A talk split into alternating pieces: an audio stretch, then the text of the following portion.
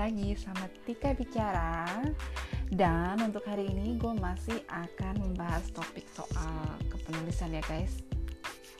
Seperti yang udah gue singgung minggu lalu Yang akan gue bahas di tema minggu ini adalah premis. By the way, sebelumnya gue mau ingetin dulu kalau kalian pengen ngobrol atau chat nanya-nanya soal tulis menulis, kalian bisa DM Instagram gue ya. Uh, Instagram gue @tika underscore r titik dewi atau etika underscore r dot dewi ya kalian bisa DM ke situ atau mungkin kalian punya usulan mau bahas apa atau kalian mau nanya-nanya boleh ya ke situ oke okay.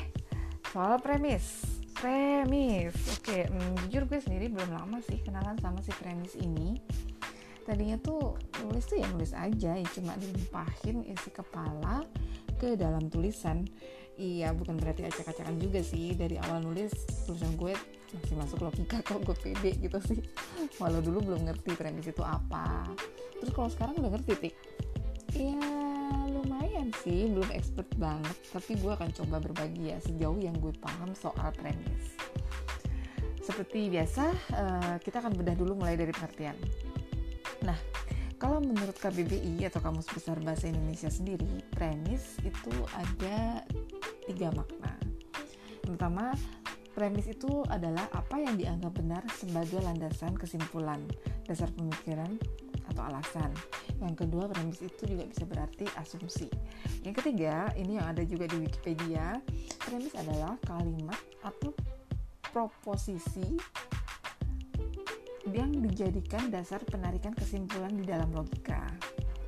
Nah, lalu gimana sih cara bikin premis dan sepenting apa sih premis di cerita yang kita buat itu? Oke, kita bahas satu persatu ya.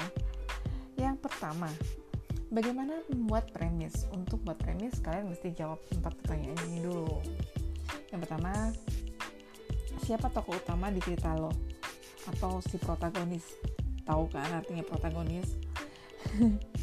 biasanya protagonis tuh kalau kalau di sinetron tokoh yang baik-baik orang tahu gitu sih. Padahal protagonis itu adalah tokoh utama yang memiliki tujuan nanti. Nanti kita akan bahas di situ ya. Terus pertanyaan kedua apa tujuan si tokoh utama ini? Nah tadi barusan gue bilang jadi protagonis itu biasanya punya tujuan tujuan akhir. Apa sih yang mau dia capai gitu. Yang ketiga apa halangan untuk si tokoh utama biar bisa mencapai tujuan tadi. Jadi ada tujuan terus biasanya kan nggak mulus-mulus aja dong. Kalau mulus-mulus aja nggak ada konflik nggak jadi cerita nanti kan. Nah yang terakhir halangan tuh tadi apa tuh solusinya untuk menyelesaikannya? Atau melewati halangan tersebut biar tujuannya bisa tercapai? Jadi ada empat ya rumus premis. Mudahnya kata kuncinya itu inget siapa tujuan halangan dan solusi gue ulangin siapa tujuan halangan dan solusi ada empat ya Terus umumnya premis itu terdiri atas satu kalimat atau 25 kata biasanya. Tapi kadang-kadang tergantung juga ada beberapa penerbit yang menyukai premis yang panjang gitu kayak mini sinopsis. Nah, ntar kita bahas lagi nih yang ini. Tapi yang pasti kalau bahas sepenting apa sih buat premis itu, kalau tadi di atas sudah gue kasih rumus bagaimana bikin premis, sekarang manfaat premis itu sendiri ya. Kalau buat penulis, sebuah premis itu bikin penulis bisa jadi jelas konflik utamanya itu apa. Jadi misalnya mulai melebar nah ingat kembali tuh ke premis tadi. Apa sih konflik utamanya si waktu kita bikin premis gitu? Manfaat yang lain pengembangan plotnya tuh jadi terarah jadi tahu gimana cerita ini juga harus diakhiri gitu loh. Selain itu premis juga bisa dijadikan pedoman pas misalnya penulis mengalami uh, writer's block tuh kalau kita lagi buntu gitu. Tapi banyak kan sih sekarang tuh block tuh kayak dijadikan alibi aja padahal lagi mager lagi nggak pengen nulis. Tapi bilangnya biar keren writer's block gitu.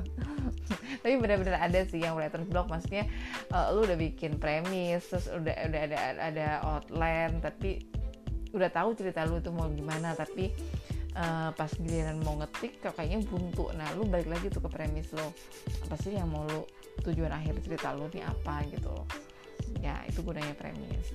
Nah itu kalau dari sisi penulis ya. Sekarang kalau dari sisi penerbit apa dong?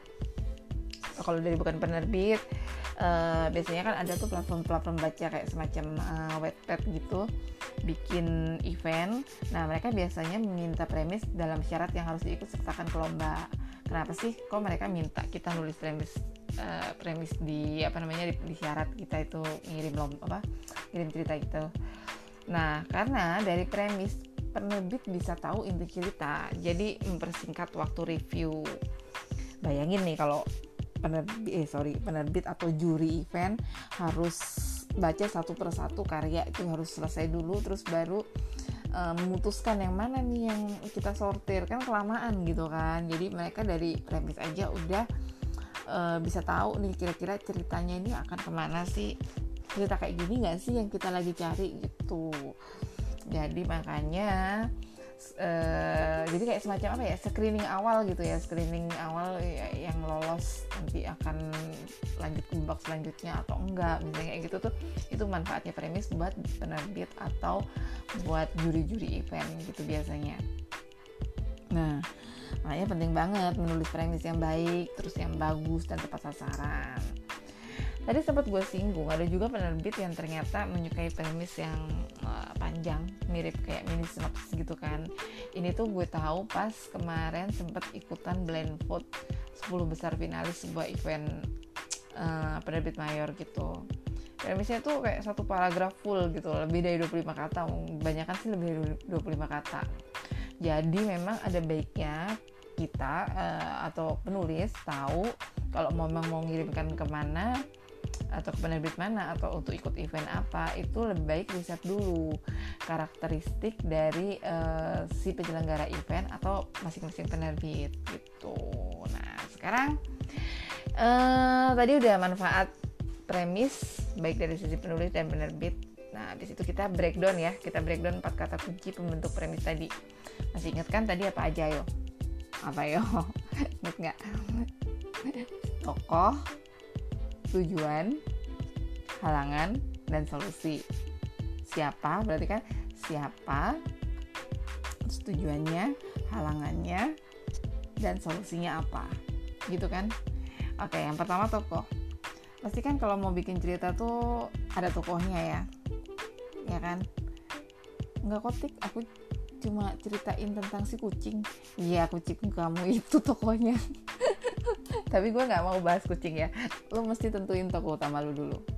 Karakternya seperti apa? Harus udah lo bayangin secara 3D kayak gimana tuh 3D sebuah tokoh? Jadi lu tuh tahu background nih tokoh secara fisiknya itu gimana? Fisiknya lu buat tinggi uh, hitam keriting itu tuh harus lu bikin. Nah kalau udah fisiknya lu masuk ke atau fisik itu biasanya kita sebutnya fisiologis ya. Fisiologis habis itu kita masuk ke sosiologis. Sosiologis nih biasanya lingkungannya.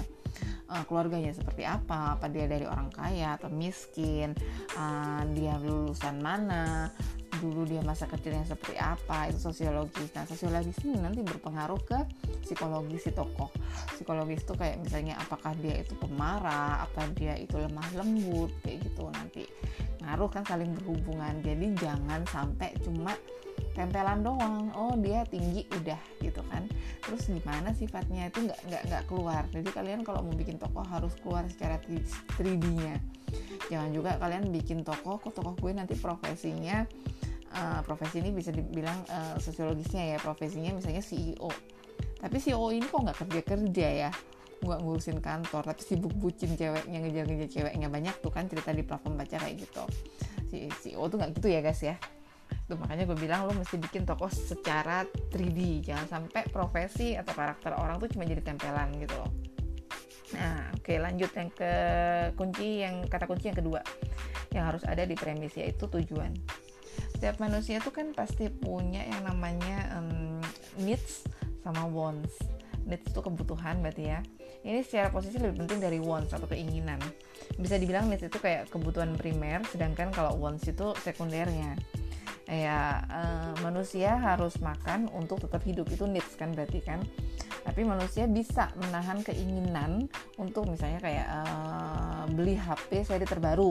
Karena itu nggak akan bikin dia mati kalau dia nggak beli HP seri terbaru. Dia masih punya yang HP yang seri lama nggak masalah masih bisa dipakai. Nggak akan bikin dia mati. Jadi itu wants. Oke? Okay? nah manusia punya needs atau wants tadi bisa dijadikan tujuan dalam sebuah cerita. Misalnya soal HP tadi. Si A pingin beli HP Nah itu kan tujuannya tuh. Si A pengen eh, itu udah dua unsur ya dua unsur yang udah ada di dalam premis. Jadi uh, siapanya atau tokoh siapanya itu tokohnya si A tujuannya pengen beli HP oke ada dua unsur sudah. Kita masuk ke unsur ketiga. Ada tujuan biasanya ada halangan. Gampangnya kalau ngelanjutin tadi contohnya si A pengen beli HP nah misalnya bisa kita tambahkan halangannya Uh, tapi dia nggak punya uang karena habis kemalingan misalnya. nah ada tuh tiga unsur berarti kan. Jadi kan udah ada uh, si A pengen beli HP tapi nggak punya uang karena habis kemalingan ya kan sudah ada tiga unsur terus yang terakhir masuk ke solusi nih lanjutkan dari dari contoh yang tadi aja yang gampang ya. Si A pengen beli HP tapi nggak punya uang karena habis kemalingan. Sekarang solusinya. Hmm, misalnya kita bisa kita bikin uh, karena itu dia bekerja paruh waktu untuk mengumpulkan uang. Itu sih premis simple ya contoh gitu kan. Jadikan premis simple tapi jangan bikin gitu juga terus lu kirim ke penerbit ya ntar dibuang langsung coret. Ya, jadi jadi secara utuh tadi gimana tadi? Si A pengen beli HP tapi nggak punya uang karena habis kemalingan. Karena itu dia bekerja berwaktu untuk mengumpulkan uang. Jadi itu satu premis ya. Nah gitu soal premis. Jadi tik kesimpulannya apa sih? Bikin premis yang menjual tuh kayak gimana sih? Nah ini kesimpulan menurut gue sendiri ya. Kalau menurut gue premis yang menjual itu uh, yang punya ide menarik. Anti mainstream nggak pasaran. Lu harus berani bikin ide-ide yang nggak pasaran gitu lalu karakternya harus kuat memorable terus dari premis uh, berpotensi nggak untuk dikembangkan plotnya? Bisa kira-kira dibayangkan plotnya nanti akan bagus nggak nih gitu. Dan yang terakhir resolusinya logis nggak? Masuk akal nggak cara mengatasinya? Jadi jangan sampai bikin solusi yang nggak masuk akal gitu.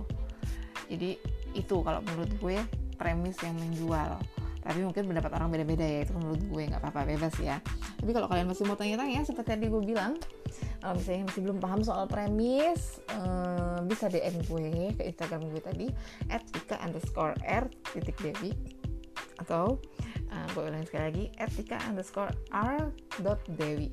Sekali lagi ya gue ulangin etika underscore r titik dewi. Tuh kalian bisa nanya atau mungkin punya usulan kayak tadi gue bilang punya uh, minggu depan bahas ini dong tik. Boleh banget. Nanti DM gue aja. Gue pasti balas kok. Dan akhirnya udah dulu ya cuap-cuap Tika bicara hari ini. Nggak terlalu panjang ya hari ini. Ah sama sih sama minggu lalu 13 menit. Ini 12 menitan gitu kok ya. Jangan lupa tetap ikutin terus podcast ini kalau kalian masih mau belajar tentang penulisan. Sama jangan lupa share ke teman-teman, saudara, nyak, babe, siapa tahu ada yang butuh atau lagi nyari tahu soal premis atau topik minggu lalu soal judul. Tuh. Then, thank you for listening. See you when I see you.